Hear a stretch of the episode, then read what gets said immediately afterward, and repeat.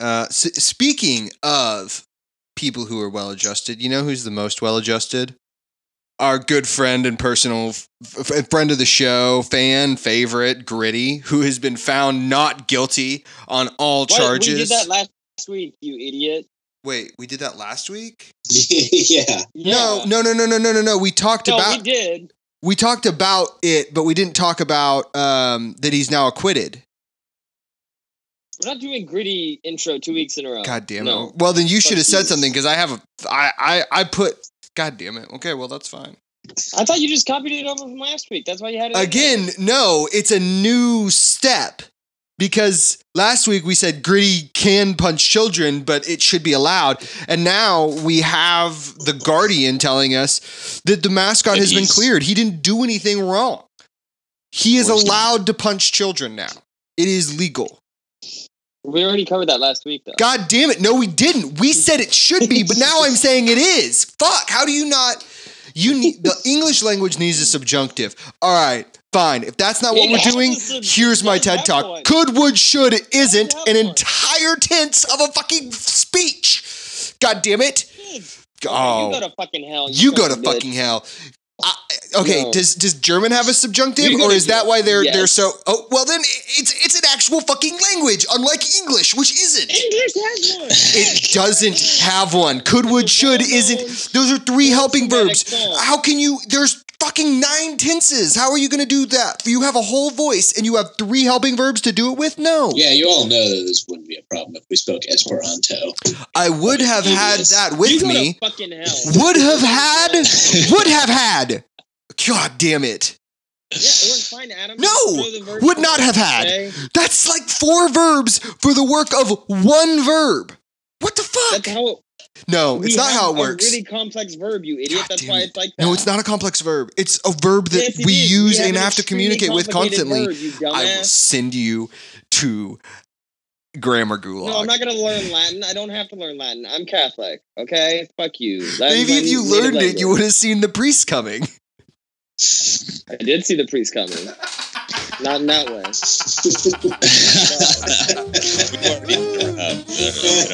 Carl wasn't allowed to Many months has come and gone since Red I Star over wandered Oklahoma, from Oklahoma's most those Republican Oklahoma podcast. hills where I was born. Yet I keep doing crime. Many a page of life gonna be has my turned, man? many a lesson I Doing have sexism. learned. Well, I feel like in those hills I still belong. We be doing crime. Down There are revisionists and there are reactionaries. ride You just can't make it a uh, which reservation in pursuit thing about them. Hills where I was born. This is Red Star over Oklahoma, Oklahoma's Now we're down yonder in the podcast. Indian Nation. The cowboy's life is my occupation in those Oklahoma hills where I was born. I'm Adam Burnett, and this week we have Carl Roberts, Parker Nelson, and Stephen Lastman on the show. And this is Red Star over Oklahoma. We are a politics and news podcast broadcasting about left Oklahoma. This week in national news, we will be talking about Iowa and the decline and fall of the Buttigieg Empire. Before, of course, turning to Oklahoma news, where we'll be discussing the privatization of downtown Tulsa and the the effects of that.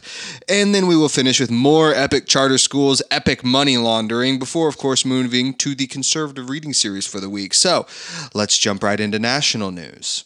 Okay, so um, yeah, we're here to talk about Iowa, um, which, um, unlike a normal voting experience from the past, you know, two centuries, um, people are required to show up to their precinct and physically relocate to a designated area to show their preference for a certain candidate, like a group of show cattle.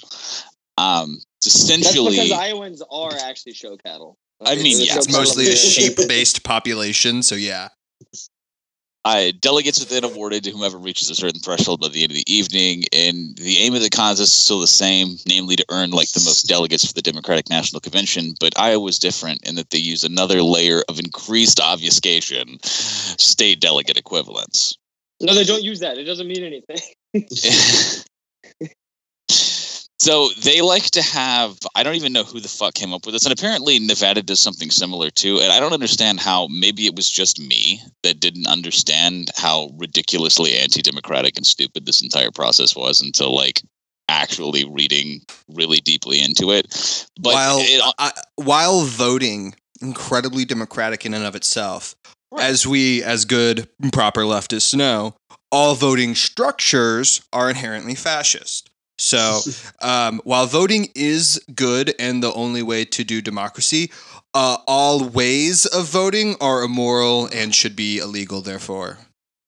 Right. Right. On face value, it's the same fuckery that exists like currently between the popular vote and the electoral college. Um, the final vote total at each caucus site assigns a number of like county delegates to each candidate. Those numbers have been weighted to estimate their state delegate equivalents or how many delegates each candidate will get. I'll try to stay off the math to not like physically implode Carl because I know I know how he gets around math. Um, Um, and it also just is uh, more difficult to participate in a caucus. like, well, they did satellite caucuses this year, which was a big criticism of, of 2016, um, which allowed people who couldn't actually show up to caucus to go at either alternative times. They had which some Bernie were Sanders uh, was Cleaned up. instrumental in Right. making it happen. right, yeah, cleaned up. No, like I mean, 100. percent He fucking cleaned up because he was the only candidate who like focused on all of those. But we'll get into some of that fuckery really quickly because they don't necessarily follow the same state delegate equivalent formula that everything else is, which could either a lead to additional fuckery on the side of the DNC and their ability to do whatever, um, or b might actually turn out to be in Sanders' fa- Sanders's favor because I think we're still waiting on what 12 precincts. I don't know. Um, Actually no, th- we're waiting on everything because it's it's Recanvass. um Recanvass. yeah they, they have said to that they redo weren't even going it. to recanvass though, because unless a, an actual like per, uh, one candidate, they, they told the DNC chairman to go fuck himself. It's Um, until mid. It's until the midday Monday. I want to say noon Central Time Monday. Um, that campaigns have to complain um, and request a recanvass. Um, But if, what's the- if the candidates Buttigieg don't, campaign did Yeah, uh, candidate- is that no, the, the the campaigns get to request this. Right. Um, so Bernie sent in a thing where he's like, yeah, so all of these are wrong. Uh, here's the math that shows they're wrong and the proof of it. Um, sometime I want to say yesterday they did that. Mhm. The Buttigieg campaign also called in to complain um, at some point on like Thursday, I want to say. Um, I, I don't think either of them have actually said they want to do the whole process again yet. We'll see uh, what happens there. But like, I mean, the New York Times had a story that was like, yeah, so they did the count wrong.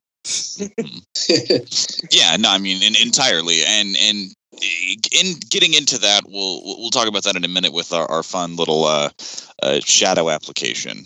Um, but uh, to get to the bottom of the state, the the, the SDE state the delegate equivalent fuckery, uh, because I was trying so hard somewhere to find a formula. Like I legit was searching for like four hours last night, trying to be like, okay, here's the act, like here's the way in which we're going to be doing whatever, whatever. Um, apparently each like the only way to suss out how you're supposed to be doing it is on this gigantic public word doc that that, I can link, but it is legit like 90 something pages. Um, not even necessarily of rules, but just of num like each individual precinct caucus will elect a certain preset number of county convention delegates to go to one of the 99 conventions in Iowa.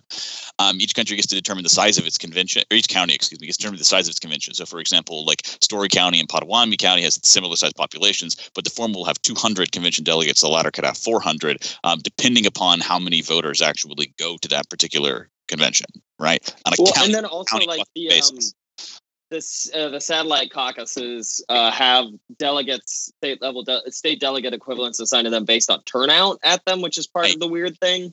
It's, It's like, what the fuck? but each Like, county also like like the satellite caucuses has a preset number of state delegates that'll be able to send to the Iowa Democratic Convention itself at the state level, and the number of state delegates a country a, a county gets depends upon how many votes its attendees cast for the Democratic nomination.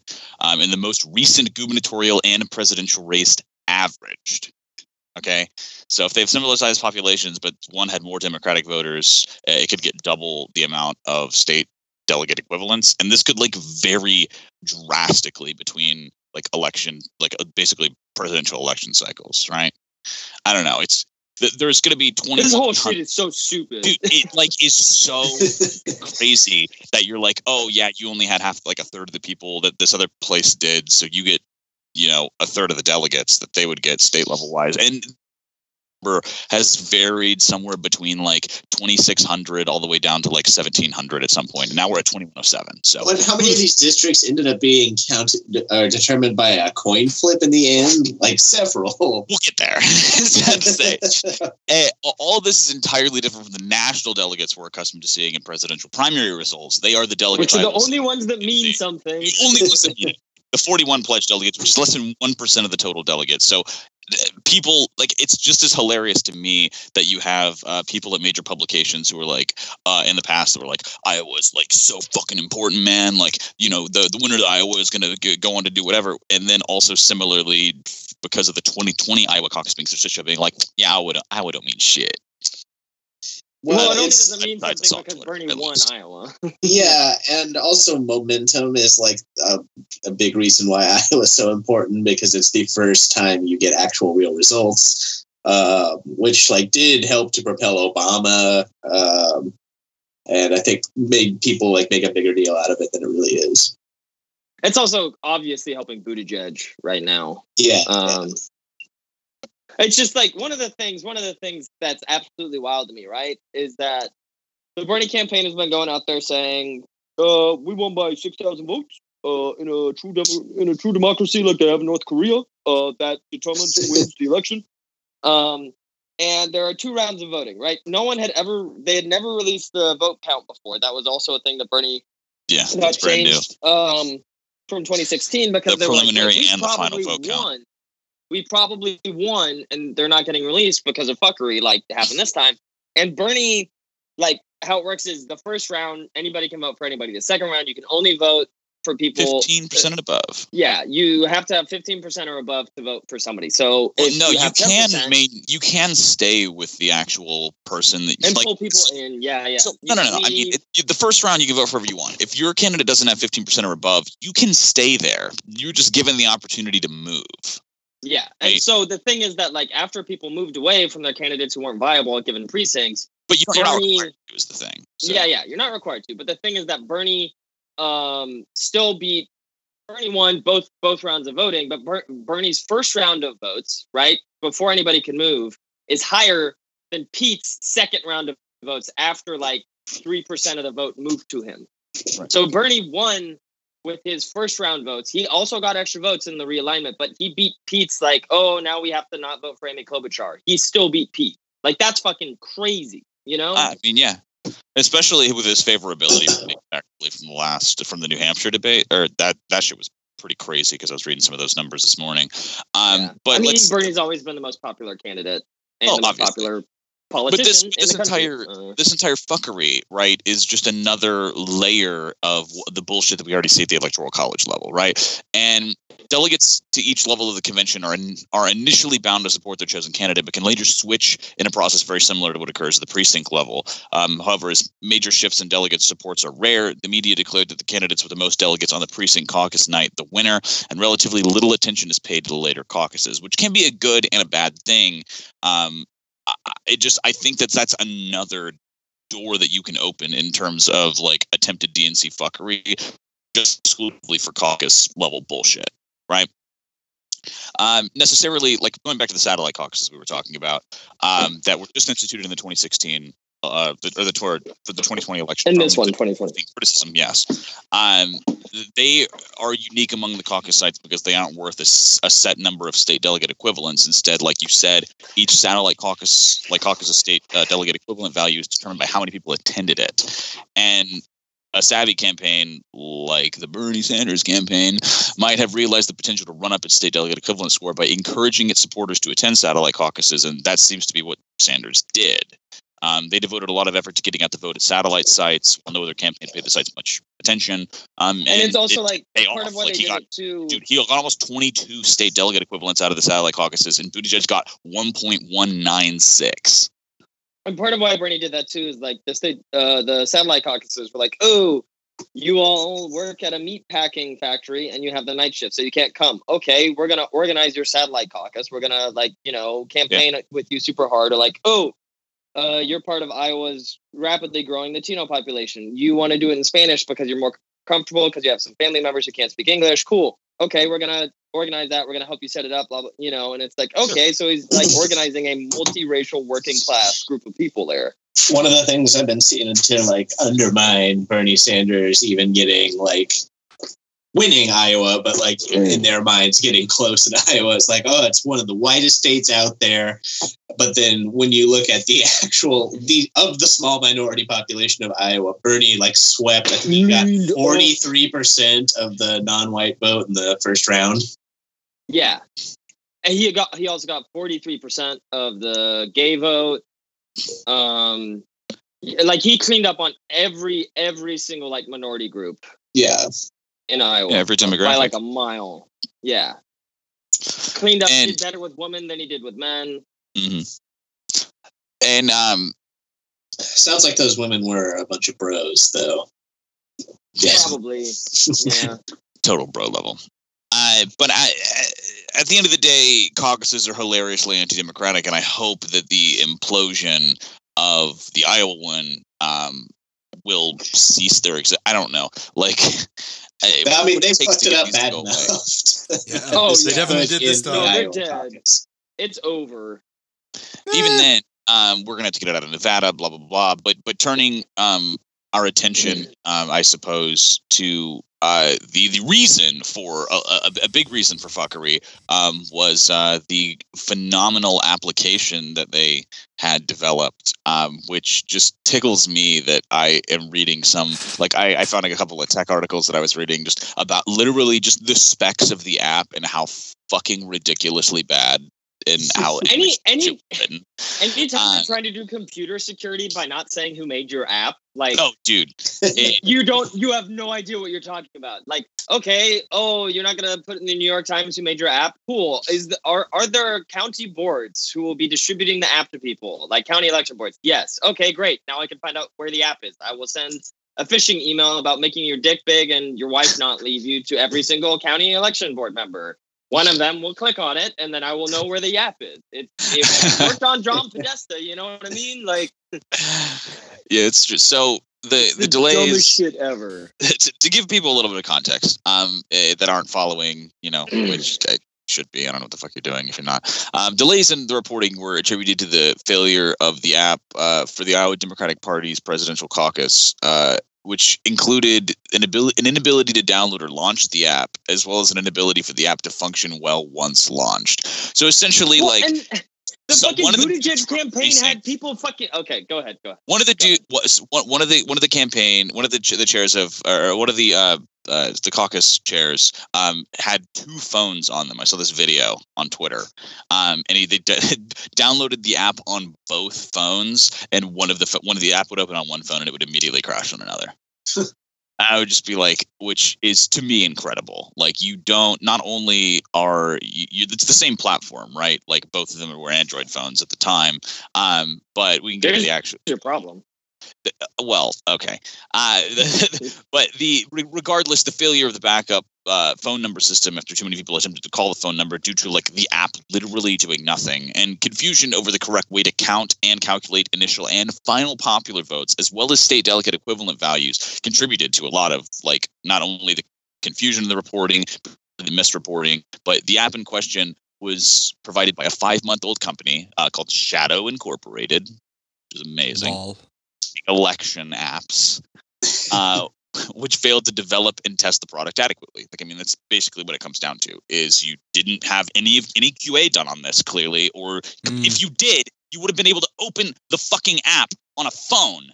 Do you understand that that's step one in literally any QA you're doing? I mean, did you see that like Mm, uh, intentional. Article about it, where where where like a a, a a computer science professor was like, yeah, so like it looks like there's this like common thing online that I have my first year students Yeah, yeah, do no, just to like test it out, and, and Yeah. it was just that. That's what it was. It was Yeah, no, for like freshmen in yeah, computer yeah. science. they uh that that which that's what I, that is similarly what I was talking about was they uh, we we there was multiple uh eh, professionals in the tech industry that like looked over because they ended up publishing um the actual repository of, of code to be like hi here it is blah blah blah here's some transparency uh et cetera et cetera and um it I forget what let me see if I can find your name uh but um Sarah yeah McGovern or something. no yeah. no no no Uh, I've Sarah, developed Sarah McLachlan. uh, I love her commercials. Kasra Rahjerdi said the app. the, the irony is she's trying to protect dogs, but her massive favorite donor, Pete Buttigieg, kills dogs. It was uh, See, the several. ASPCA is, is a front by Pete Buttigieg to get him more dogs to kill.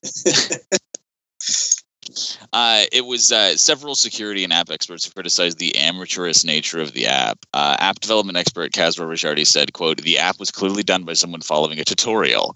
It's similar to projects I do with my mentees who are learning how to code. A team of researchers at Stanford, including former Facebook chief security officer Alex Stamos, said that while analyzing the app, they found potentially concerning code with it, including hard-coded API keys, which."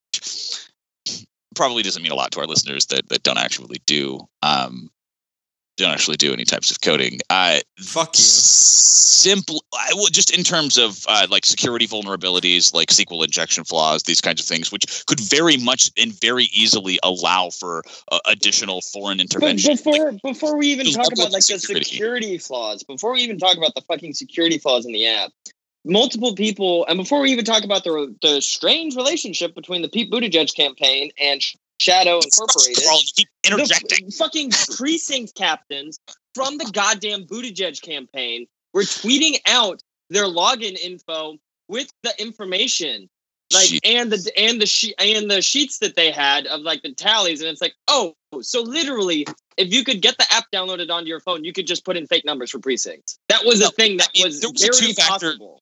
there was a two-factor authenticate no you couldn't. It- it- there definitely was like a two-factor authentication behind it. I mean um the ceo and founder tara mcgowan um also uh the, the app in question was like we said first shadow. Um uh, the ceo tara mcgowan also founded uh, the acronym corporation which uh, in 2017 um, which is the parent corporation the, the, the, that majorly funds shadow. Uh, her husband michael michael hall hale holly i don't know is a senior strategist at the campaign of pete buttigieg.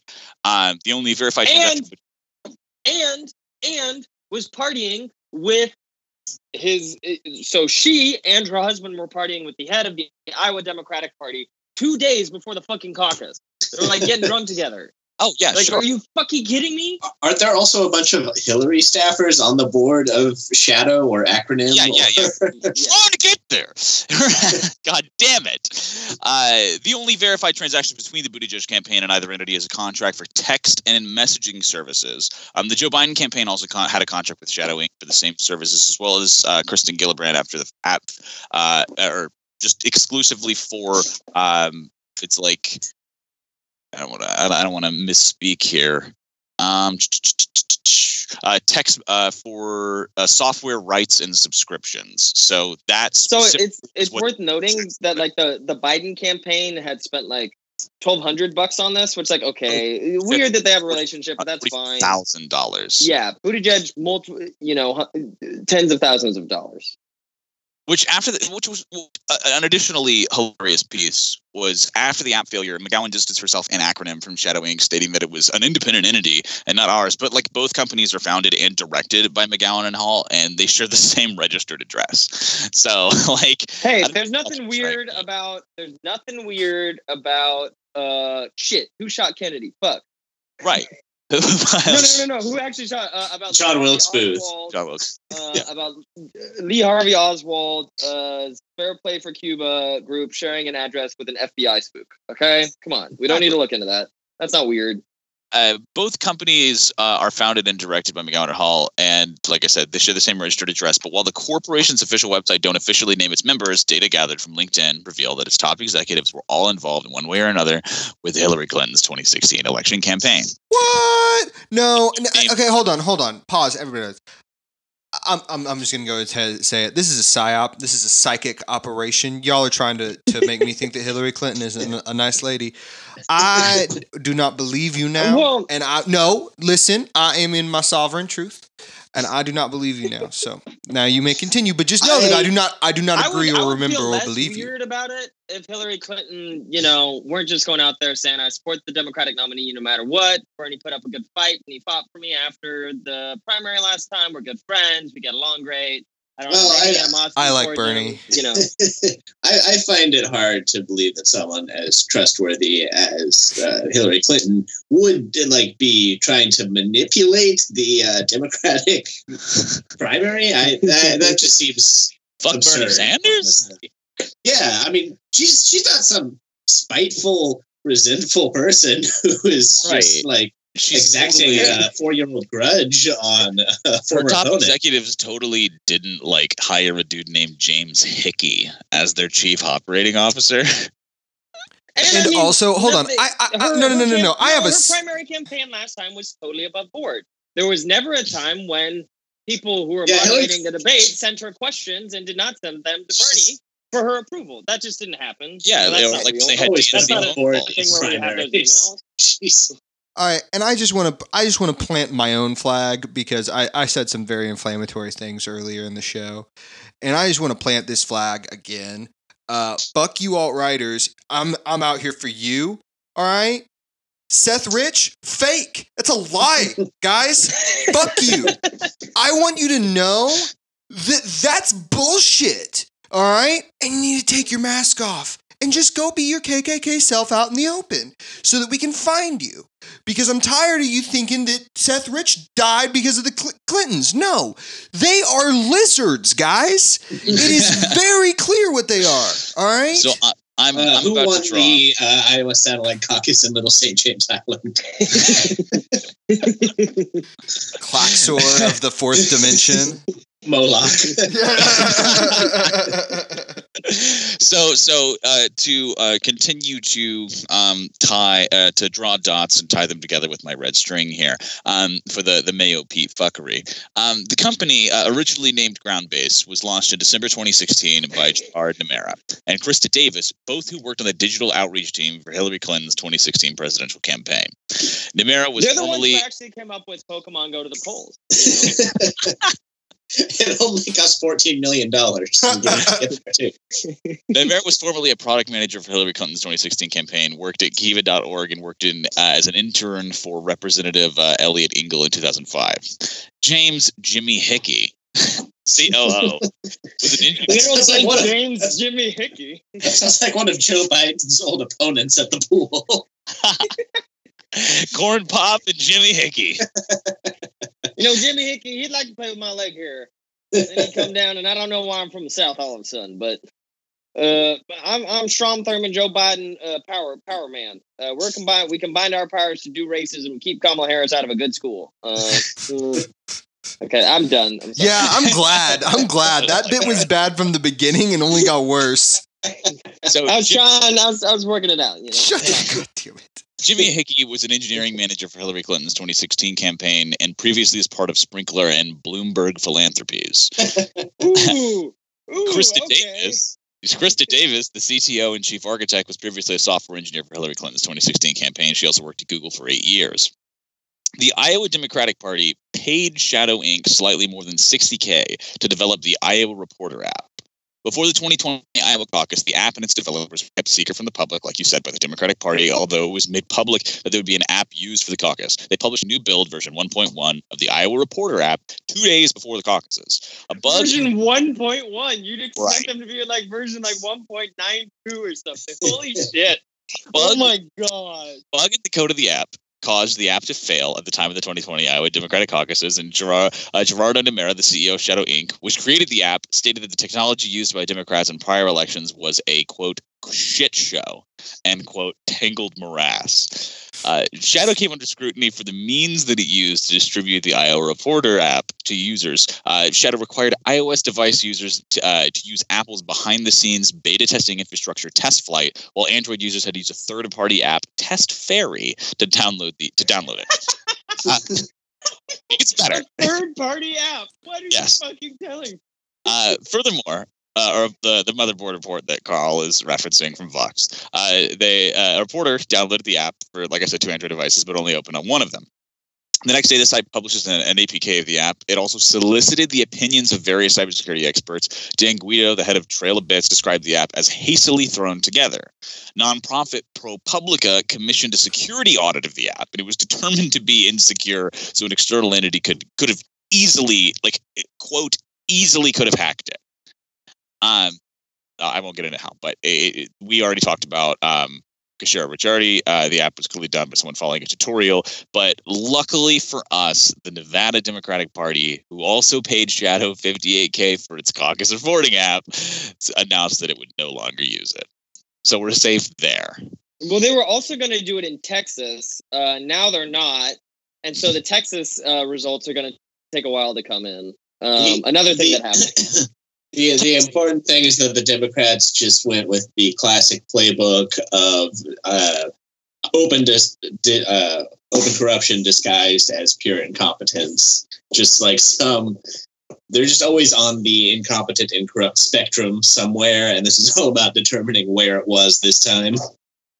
Right. Like the genuinely, of- it's genuinely a thing where it's like they tried to be corrupt, and then they were so bad at it that they can sell Right. it as incompetent. It's It's just like, like, they tried amazing. corruption and it just turned into this like incompetent cash grab for like 60k to think just like blow up in the face and just show how like ridiculous like not only did you not get a winner Fifteen people making the shadow app were just someone's nephew. it was it was a tutorial for the people at Stanford. No, I but they legit th- their attempts backfired so fucking hard because instead of getting nobody to care about Iowa, everybody is now like scrutinizing the Iowa mm-hmm. caucus process and thus is going to realize how ridiculously stupid and over well, the and on that it is. on top So- of that, in a certain way, I was really kind of nervous at first, right? Because Buttigieg just apropos of nothing. Maybe he knew something we didn't. Hmm.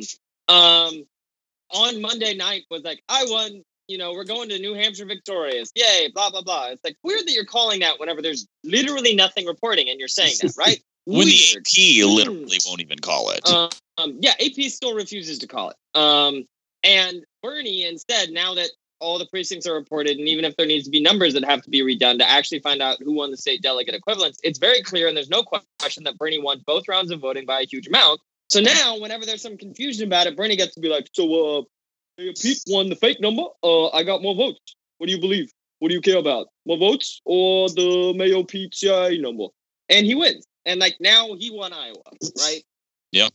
I want to see the Venn diagram of people saying Pete Buttigieg won the Iowa caucus and saying that Hillary Clinton won the popular vote in 2016. Interesting fact: uh, Pete Buttigieg is in that overlap. because he said that on the record before that he thinks in a country, in like a democratic country, winning the most votes should win you the election, and yet says he won Iowa because of state delegate equivalents. So there was a lot of um, assertions that, uh, unfortunately, were pretty ins- unsubstantiated, right? Uh, of Mayor Pete's involvement with Shadow, um, but a, a lot of it is just like, you know, like I said, unsubstantiated assertions. We do know, Uh, we all do true. know We have a Uh. That Buttigieg paid them forty uh, forty two thousand five hundred dollars for software rights and subscriptions, um, and for a text messaging service. Um, Biden only paid him like twelve hundred bucks for the same service, so I don't know if he got ripped off or something. yeah, he did. No, Biden's campaign has just run that poorly. I think. Yeah. Look, Nah, look! I tell you what. Like back, back, back in my day in Delaware, back in the '60s, you could you could rig an election for 1,200 bucks, and I won't pay any more than it. it's really the You're a damn just liar. going to to Biden. That's that's that's highway robbery. I tell you. It's just you just have Biden go to Biden actually. Um, with all your fiscal a requests. Biden had a scene in The Irishman where he specifically was in it, but they had to cut it because it was so stupid. Well, okay, so I'll I'll I'll I'll interject with a little bit right here. Um, you know that Biden first came to power through the or f- first got elected through the Teamsters. You Yeah. did. Mm-hmm. No, no, That no. was that was that was the first Hmm. uh, organization that backed him, and it was because he was a puppet. And then he stopped being a puppet for labor and became a puppet for uh, the banking industry. Yep. Um, which is, you know, being a puppet for labor, I don't give a shit. Fine. Please, actually, that'd be cool. Being a puppet for the banking industry, uh, I mean, you got to sharpen your guillotine sometimes, you know? You know what I mean? But being a puppet for the CIA, you're going down, rat boy. We're going to Yeah, get you. We're going to kill you like all those dogs you killed. you continue. We're not going to continue hurt a presidential candidate. Uh, that's another thing that I'm still trying to find. The dog murder, not parody. That part's real. Um, Very real. it seems that uh, downtown Tulsa is getting its own little private rebrand pretty soon here, uh, with the Downtown Coordinating Council looking at replacing its uh, government uh, go- government-run agency with a nonprofit group. Uh, the progressive group. The sorry, the development group, Progressive Urban Management Associates, PUMA, is an urban development group out of Denver, examining the possibility of privatizing the Downtown Coordinating Council. Um, the Downtown Coordinating Council is a government uh, agency, part of the Tulsa city government, established by executive order in 2008, repl- replacing the Downtown Tulsa Unlimited, which is a nonprofit formed in 57 with the goal of bringing Tulsa merchants back to downtown after the development of Utica Square. So basically, it's Wouldn't a, that have been a fucking uh, time to live in? improvement It's like, oh shit, Utica Square is gonna fucking destroy the town. Utica Square, they are Yeah, selling, really. they are selling individually wrapped muffins there, and it is going to destroy the fucking town. All right, you can like, get they a have a grocery store where steaks cost twenty dollars in 1957. yeah, this was 57 back when Utica Square was like actually a suburban development, Tulsa, Yeah. and people were all terrified that people were rightly so going to move to South Tulsa and take all of their money with them. and they so did. as a and they did and uh, over uh, about 50 years of this uh, tulsa downtown tulsa unlimited being private they didn't do a whole lot until it was uh, appropriated by the city government in 2009 they have actually done quite a lot to bolster downtown um, but the the it's basically like one giant business improvement district, uh, kind of like a way for downtown Tulsa business landlord landowners to get in and like get what they want to build and develop accomplished quickly. Uh, kind of like a backdoor agency for not not quite a backdoor, but like an economic. Uh, no, I like that description. I want you to continue to Yeah. describe it that way because that's I mean, how it it works really in my brain. Yeah, it, it really is. It's like it, it streamlines the connections between people who own a bunch of land in downtown, like the Kaiser Foundation, Elliot Nelson, um, all those other people who are building their restaurants and night venue, night venues, and all sorts of stuff uh, to get land for cheap, build quickly, and avoid uh, long, lengthy permit and public approvals processes. Um, but now that it's being privatized, the concern is not that they won't keep uh, backdoor approving these projects, but that now there will be less oversight because it has no affiliation with the Tulsa city government whatsoever and can kind of do what it wants as an agency of uh, business owners. Wait, That's- when have business owners no. ever done anything bad? yeah, I mean, I feel like they only have the best intentions for all of downtown Tulsa and aren't trying to. They're they're for the good of everyone in the region. And if What their if- pockets happen to be lined with cash as a result of that, then, well, they deserve it for uh, being innovators and job creators. What I'm hearing see- is uh, you not what if, like, clapping, and what I need to hear is you clapping for that. What if Okay. like Please clap. secretly Please. it's uh the the descendants of Tate Brady and they're just like, man, we gotta rename the Tulsa Arts District. Uh, Everybody made a mistake. And he's like, our our grandpa did great things in Tulsa. there are a few uh, black marks on his record, if you will. Oh, And I, th- I think one of the uh, one of the major concerns is definitely the uh, large amount of social services buildings, homeless shelters, bail bonds agencies in the west side of downtown Tulsa, which I'm sure most downtown Tulsa owners would find undesirable and want to try and relocate as more like nightlife and bougie restaurants and bars and concert venues open up in the area. Well, They don't okay. want any scary criminals or homeless people in the area, so Okay, they're going well- to try and shove them outside the IDL. They should have thought about that in like 1915 when they put the train yard right fucking there because unless they're going to rebuild like four highways and like like the entire train junction in Tulsa and also where the river g- co- goes in no No, fuck them. West, the west side of downtown's just fucked. It's just made of concrete Yeah, and mean- railroad ties. That's how it works. It's- fuck you. It's been it's been a hobo junction for a century now, and it's not about to change. They are firmly rooted, and I it's their As is territory. their right. Let's be Absolutely. Clear. Oh, They- as is oh, yeah, right. yeah, very much so. Yes. I mean, it's got the bus station, the tracks. It's like the nexus of all the transport that you could need if you are a carless person. If you were, yeah, if you were uh, uh, Tom Sawyer style going down the uh, river in your raft of racism, Going on some flatboats on the Arkansas. yeah, it's, that's it's really hard because most of the time you have to push. yeah, it's just mud. yeah, most of the time you're walking the boat. Actually, I mean, there is that homeless camp in between Crosbie Heights and uh, the the railroad, and it's like, no, there's a reason it's there, and it's because you know you want to live close to your transportation, right? That- Yeah, that- and also where like um, the shelters are and where like the city services are and um but yeah, I mean basically this is just providing a like you know non-profit which it is a non-profit in that they, they the organization itself does not make a profit, but it enables all these other businesses it's associated with Well, to profit from like, its. Non-profit doesn't mean that whoever's running it isn't getting a six-figure compensation. Sure. right? No, everyone, everyone getting, everyone working there is going to be like people who work previously for, you know, landowners LLC in downtown Tulsa and are speculative developers. There's just there's Uh, not even there's not even a front to it. So there's just the same people. It's great. Yeah, and so like I mean, uh, we're we're about to talk specifically about that in two seconds, actually. but I think the main takeaway here is that like uh, like these types of cooperations, this like business development district is usually a backdoor for city governments to like you know fast track projects because they want to see economic development and they're willing to give business owners like an easy way to do that with without having to have a lengthy process. And while that's not great like having it as a public agency certainly is better than just having it completely privatized. You have some amount of oversight records are all public there's like minimum amounts of meetings and the city can kind of leverage things they're doing in downtown to maybe economically improve other areas that they are working on and like trying to bring up Yeah.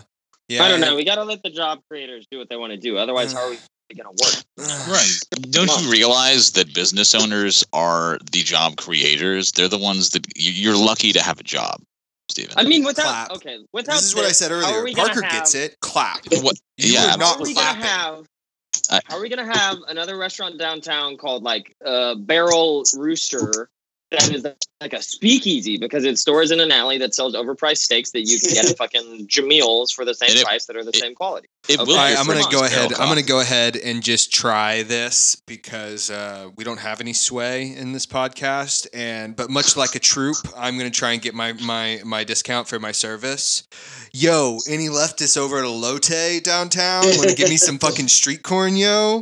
Nah, I fucks with that street corn downtown though. That fucking Elote, they have luchador wrestling, mm, and margaritas and corn with mayo. It's fucking mm. All right. Fucking crazy. My, Um, my advertisement is over now. all right well Sponsor me. to close on this, um, I will encourage people who are familiar with Tulsa or live in the area to go to downtowntulsasurvey.com. You can kind of give input on like what you actually want to see in downtown Tulsa. Um, it's Exclusively hit the train station button. No other button. No, Only train shut station. up. Don't listen to Carl. Shut up. Don't. No, No. fuck all of you. No trains. I want a goddamn train in Okay. downtown Tulsa. Okay. Yeah, What was that? You just wanted to jerk off on a train in downtown Tulsa, Carl. That's not. Yeah, we're that train. sounds great. Okay. No. Lassie, what was that? Uh, Uh, what was that URL again? uh, downtowntulsasurvey.com. It's, you know, going to Puma and the like private design organization that is trying to privatize this agency. So It'll- may not be a lot of input, but you can tell them like, hey, build fucking low income housing in the area or Just something like that. uh, put put a put a nonprofit cooperative grocery store in the area. Yeah, yeah. Hey, did you not- did you encourage guys not people hear? To like Whoa, build whoa, whoa, whoa, economically whoa, whoa. sustainable and community infrastructure in the You guys- area, you and guys- not just gentrified like bougie housing You- and brand new fancy restaurants. Nah. You guys are fucked up. All right, you guys don't even know. You guys don't even know what they've done. Okay, there's a new Winco. All right, there's gonna be a new Winco in Tulsa, so all of your grocery store needs are fulfilled. I- If you haven't heard, it's it's it's a massive deal. It's gonna be at 71st and Memorial, so it's gonna be easy to get to, and that's gonna fix the problem, dude. There's a new No, don't- like it's Don't listen to Adam. If we've learned anything from the Bernie campaign, it's online harassment works. Go to downtown does. Tulsa community survey and harass these people into making downtown Tulsa work for everyone. if you thought that only at the national level you could have a weird incestuous relationship between nonprofits and people making money, we got a second story about that to tell you about in the great state of Oklahoma. So Is there Jimmy in it? sadly, I don't think he is actually. We got some good names in here too. Um, but show show Nemesis Epic Charter Schools. Uh, it might surprise you is a money laundering scheme for for profit companies pretending to be a nonprofit. Hmm. Yes, I will stand by that in a court of law. The McKinsey of public-private education. yes. so um, there's this really long uh, article from the Frontier that we're gonna like go over and tell you some uh, tell you some stories from it. Um, Instead of cutting employees, they're cutting kids. no. That's no, they're cutting. By the cutting way, academic achievement. I, I feel like I should jump in and let the let the let the listener know that, that you're in for a good one. This this is this is pretty gnarly, and then we have a, a basically a paired conservative reading series for this story, uh, because as so often is the case Super here in Oklahoma, about this. the so on- the only news we have is that the schools have somehow managed to get worse. Yes. Always. So Epic Charter Schools, where eighty percent of kids do not pass, um, it turns out is just laundering mo- education money from the state into for-profit companies. So there's this thing which like is a thing that apparently exists now for parents. I don't know. It's weird where you like log in and you get to see how your kids are doing, right? Um, and so when you go from the Epic website, you go to a website uh, operated by one Five Points Technology Group Incorporated, uh, FPTGI. Uh, that sounds like a sex act uh, that I don't want to know about. Um, this company is managed by one Elizabeth Van Acker. Now, you might be interested to learn that the co-founder of Epic happens to be this woman's husband. No, And I'm uninterested in learning that. That's that's not important company- to me. That oversees Epic charter schools and receives a portion of its state funding. So, interesting fact there. The big killer here is that the uh, the contract between Epic and Five Point Technology is not a public contract. So, hmm, it's weird. It doesn't show up in Epic's bookkeeping, but they, in fact, are who's running the website that you go to when you try to log in to take your classes. Uh, Epic spokes, spokeswoman Shelly Hickman. So there we go. That, that's kind of like Hickey. That's Jimmy Hickey's wife, probably. Um, and created so, an app that you can send your kids to school on. so apparently, Epic Charter Schools itself does not have a con- contract with uh, five this Five Point Technology company, but instead, the private charter management company that runs Epic Charter Schools does in fact have one. She doesn't know about it as somebody working for Epic Charter Schools, which you know is definitely not administrative. You know, it's probably not administrative bloat or something, right? Probably not. Um, and this is just like one of many examples where these people have a ton of interesting relationships, if you will, uh, and that you know it could be something weird going on.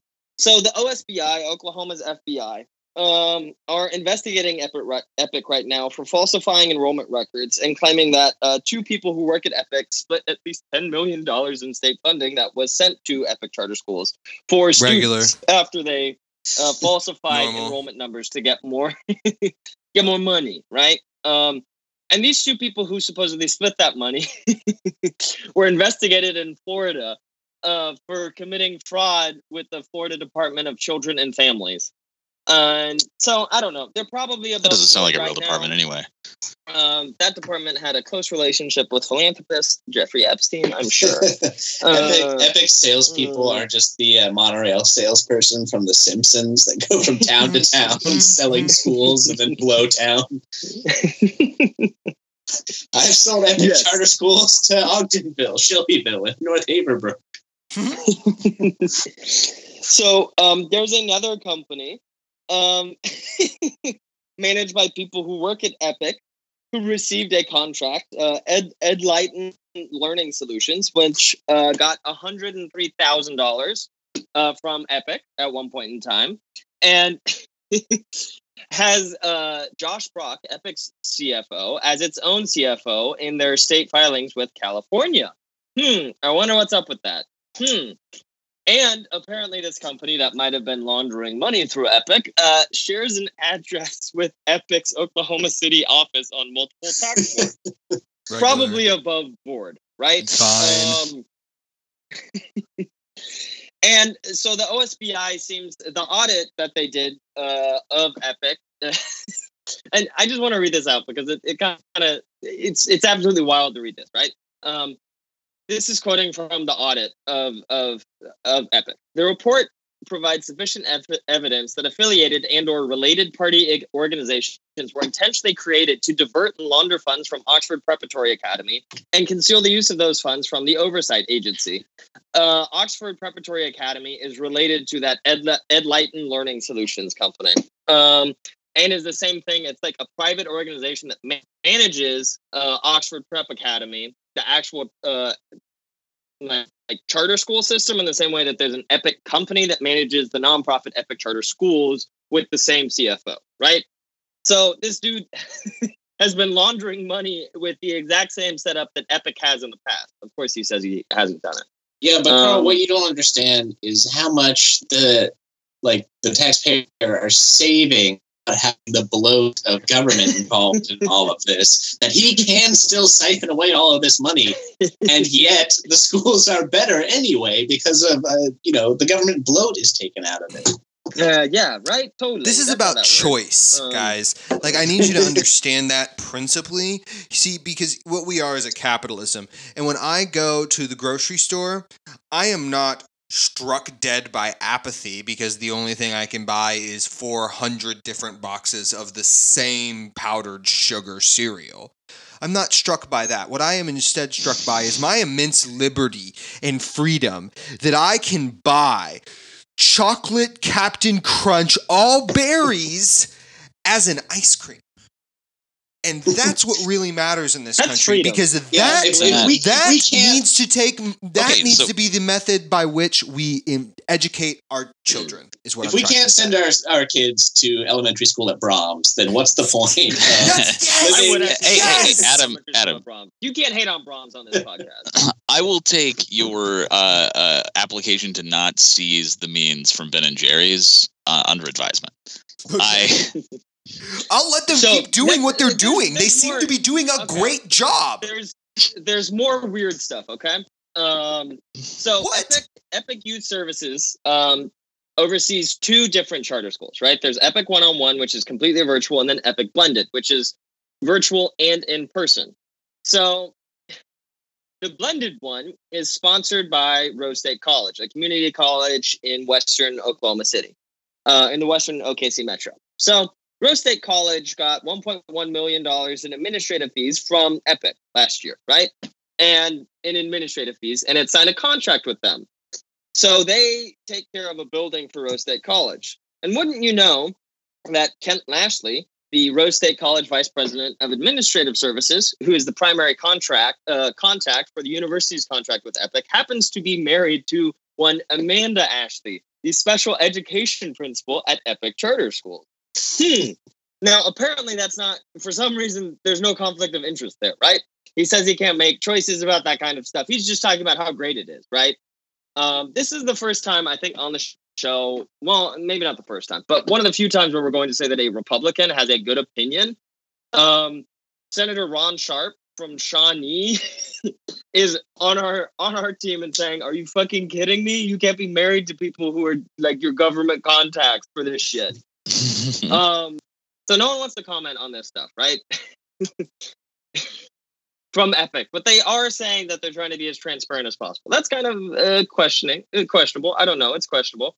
It is not questionable that Epic has sued uh, multiple. Uh, he's has sued specifically Ron Sharp for slander and libel for coming out and saying that it's a pyramid scheme of fraud uh, other things of that nature, which are also things that the OSBI has called epic as the body tasked with overseeing things like fraud, racketeering, and pyramid schemes in the great state of Oklahoma.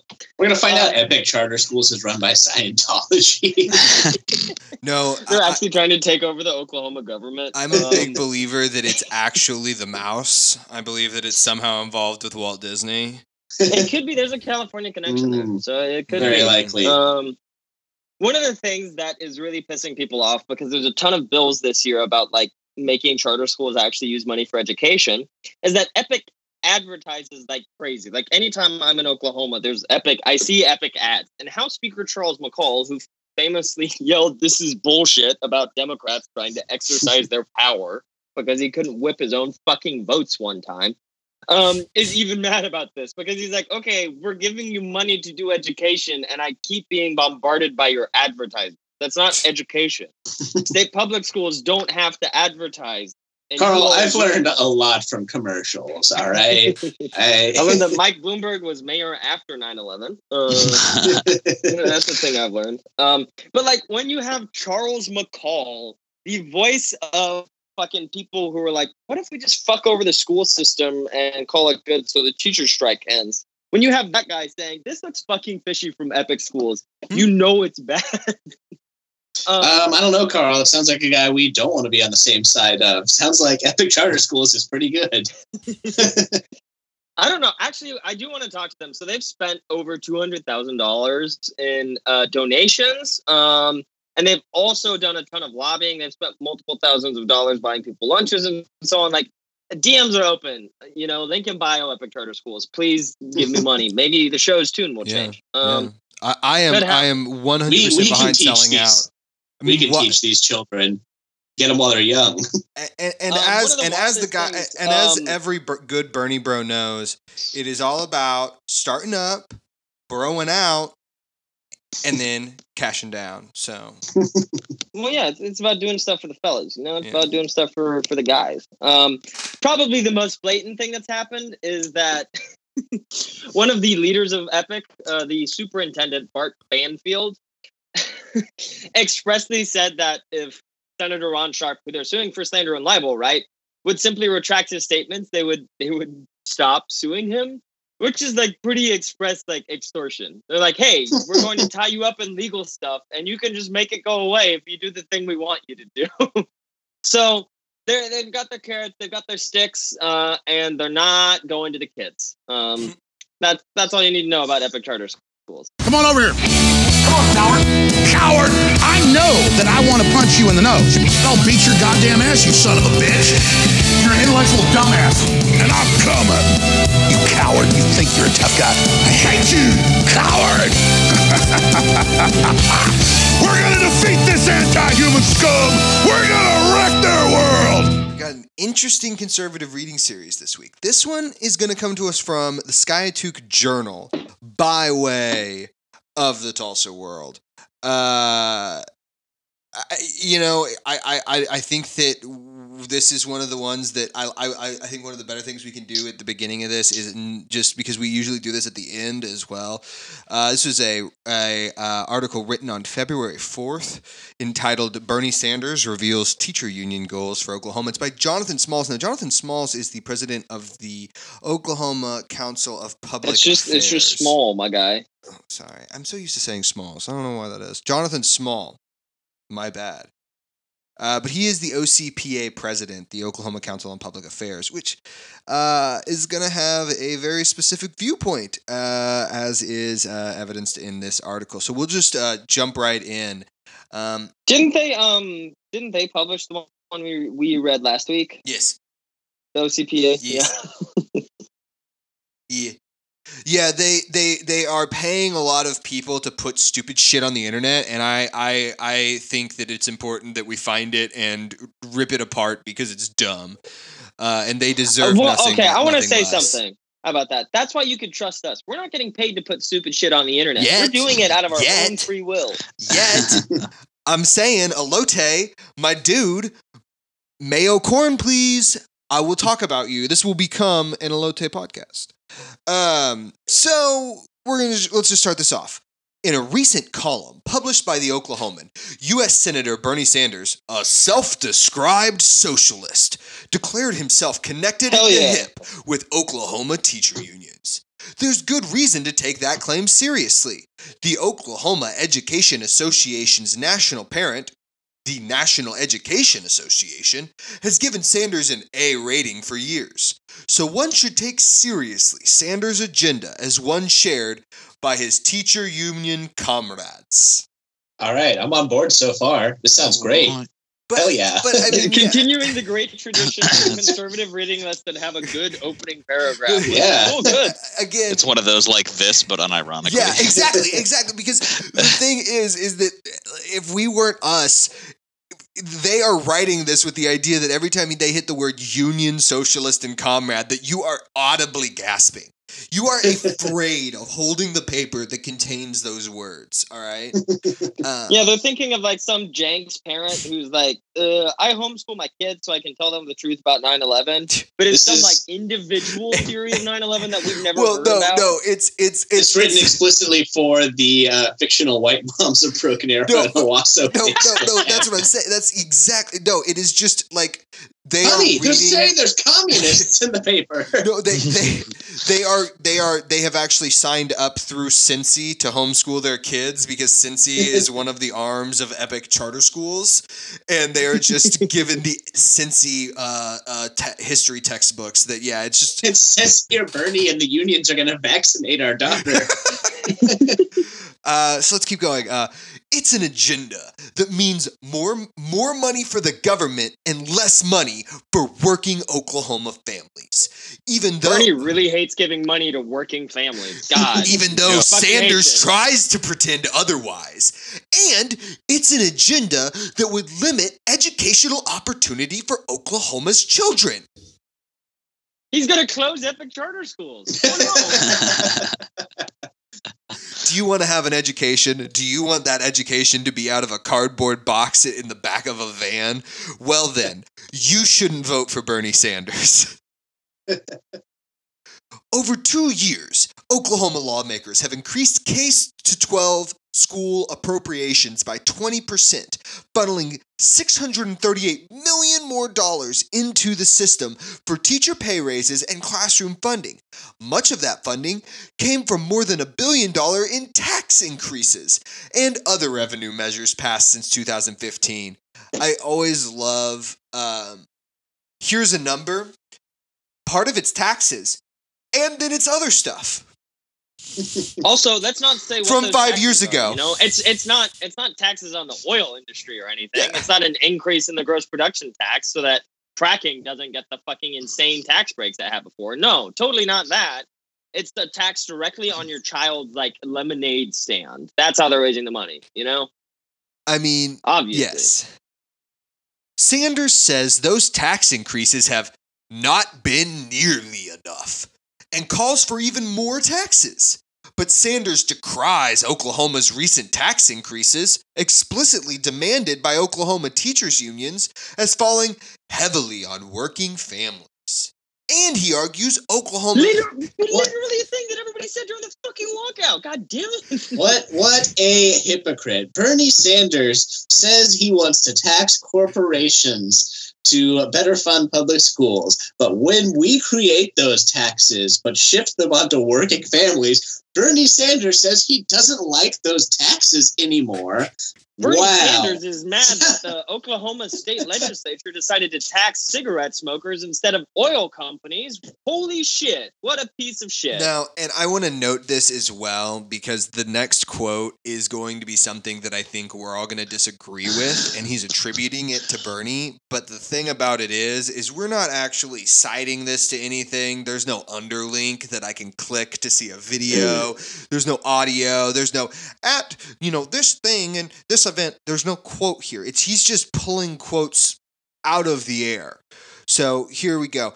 And Bernie Sanders argues Oklahoma school problems were caused by state tax cuts favoring the wealthy and large profitable corporations.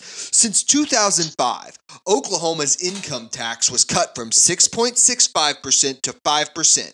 That tax cuts in at $8,700 of taxable income for single filers.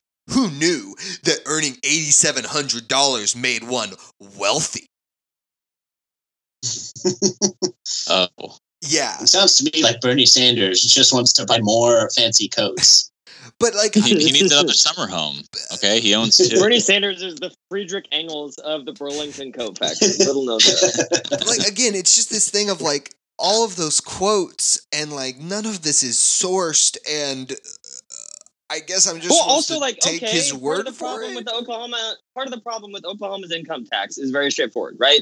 It's that it's a flat tax on income, which disproportionately falls on poor families. And whenever it's cut from rich people, whenever it's a flat tax and it gets cut, okay, yeah, it does mean a lot to somebody making eighty-seven hundred dollars a year to have that tax. But it doesn't mean anything to the people who see that tax go away, and it means that we can't afford good fucking schools. Fucking idiot. This guy has the brain of a literal bird. You know what that means? You can distract him with seeds. If you find him, throw some seeds on the ground. He'll peck at the ground. It's good. So, Sanders is in the odd position of praising unions for forcing Oklahoma tax increases on working families, even as he decries those very same tax increases. And then he argues the tax cuts that benefited those working families were a mistake? Make of that what you will. And Sanders says he now wants additional tax increases on the wealthy, of course. I'm Yeah, I want to tax Jonathan Small. Hell yeah. I'm good. giving Great, let's go. Jonathan Small a lot of editing bumps here. I want you guys to know that every time I'm like re-referencing pronouns and and and and saying people's names over, he's basically just saying he throughout this or Sanders, and it's really confusing because he's just like got like six he's in a row. And I'm like, I really hope you're talking about the same fucking person. Also, he Does he type this in five minutes? When he was, this is an internet comment. yeah, exactly. he, he Uh, was taking a shit while he wrote this. Sanders also took aim at Epic Charter Schools, an online provider, saying that school, uh, Sanders said that that school is draining $112 million from public schools and declared as president he would put a moratorium on the expansion of charter schools. Hey, Epic Charter Schools are job creators. Those kids make great wallets. Never mind that every dollar spent on a student at Epic, which is a public school, would have been spent on those same students in other public brick and mortar schools. Oh, yeah. So there's no Oh, yeah, diversion of funding from education at all. totally. Totally. Yeah. Yeah. Oh, yeah. That's true. Those, those the, the kids in Epic Charter Schools are put on dialers for the Pete Buttigieg campaign. yeah, and then when they graduate from Epic charter schools to prison, they get put on a dollar for the campaign. And never mind Boo. that charter schools disproportionately serve low income and minority students who would otherwise not get a quality education. Epic charter schools, quality education. This ain't it, Chief. also, uh, if we don't have epic charter schools that is just like coming to people's homes, installing asbestos, and then leaving and calling that an education, uh, I guess that yeah, I, I we we wouldn't be able to fund uh, brick and mortar schools at all. G- God damn it! This is I'm this sure is if you like- don't have Epic Charter Schools for those people, you legally have to provide them with uh, public schools that are publicly funded and overseen. we're gonna use. well, okay, Jonathan Small does not wa- agree with that. Yeah, it's like, no, these kids need to go to my charter school shadow app to teach them how to do fractions. Um, we're gonna use a seven dollar word here uh, because Jonathan Small probably has a bachelor's from like not what I would consider a state university, but that a university that exists University. in a state. Uh, Sanders and his teacher union allies are willing to sacrifice those children, and right here he means like physically murder them, uh, Yeah. simply out of ideolo- ideological pique. Which again, fun seven dollar word, but fuck you and your thesaurus. Um, That's not even Pete. That no, that's that doesn't feel like a right use of that word. It's not. Ideological Pete. P- it, it, it, it's like a phrase, but it doesn't. He's not using it correctly because he probably got it from a thesaurus and is also stupid. Ideological Pete is uh, actually uh, his band name from Harvard. no, I, I, I, one, he didn't go to Harvard. He has an associate's in political science from NSU and is no, confused. Pete Buttigieg, you idiot. Oh, Pete Buttigieg. Okay, Pete Buttigieg, I think even if he Idiot went to Harvard, Pete. he still, in my mind, has an associate's from NSU. Just because that's his intellectual level. Yeah, that's that's where you go with the Rhodes Scholarship, NSU, right? Uh, in 2019, It- it- it's just spelled R O A D A. Specifically to campaign against infrastructure investments. Yeah. The only major that's allowed. I'm going to change my, my tone of voice because I think we're going to about to be uh, we're going to be hopeful now uh, because we're gonna we're gonna Oh. we're, we, we Jo- Jonathan Small is slightly better than the Oklahoma ed- editorial board where it's not just one sentence at the end that like vaguely goes to nothing where they're just like well I guess fuck kids so um, he's actually going to have like a full like two sentences of like well I guess here's the way out um, in 2019 Governor Kevin Stitt and legislative leaders chose a different path from the 2018 teacher walkout model that Sanders praises. Instead of raising taxes, they increased state savings, something the OEA opposed, even though those savings will protect schools and budget cuts in future downturns. Let's hope saner heads continue to prevail in 2020 because if Sanders and his teacher union allies prevail, the tax increase drubbing Oklahomans took in 18 will become the rule and not the exception. Hell yeah! I, I like yeah. I like the uh, calling of austerity as savings, like it's cutting coupons for the state government and not like brutally cutting some other program. Yeah. The reason they oppose savings is because there are like multiple schools where it's like, yeah, so part of the roof might kill your child when it collapses in Look, during we're uh, saving. Oklahoma's extremely mild spring storms. You know, We're saving with these seventy kid classrooms. It's great. Our Twitter is at Red Star Over OK. We also have a Facebook page and a subreddit. You can listen on SoundCloud, and iTunes, as well as most other places podcasts are found. Any questions, comments, complaints, or concerns can be sent to our email, redstaroverok at gmail.com. Please tell your friends about us and rate and review on iTunes. Thanks, everybody. Have a nice week. Jonathan Small Beans, you're always allowed on the show.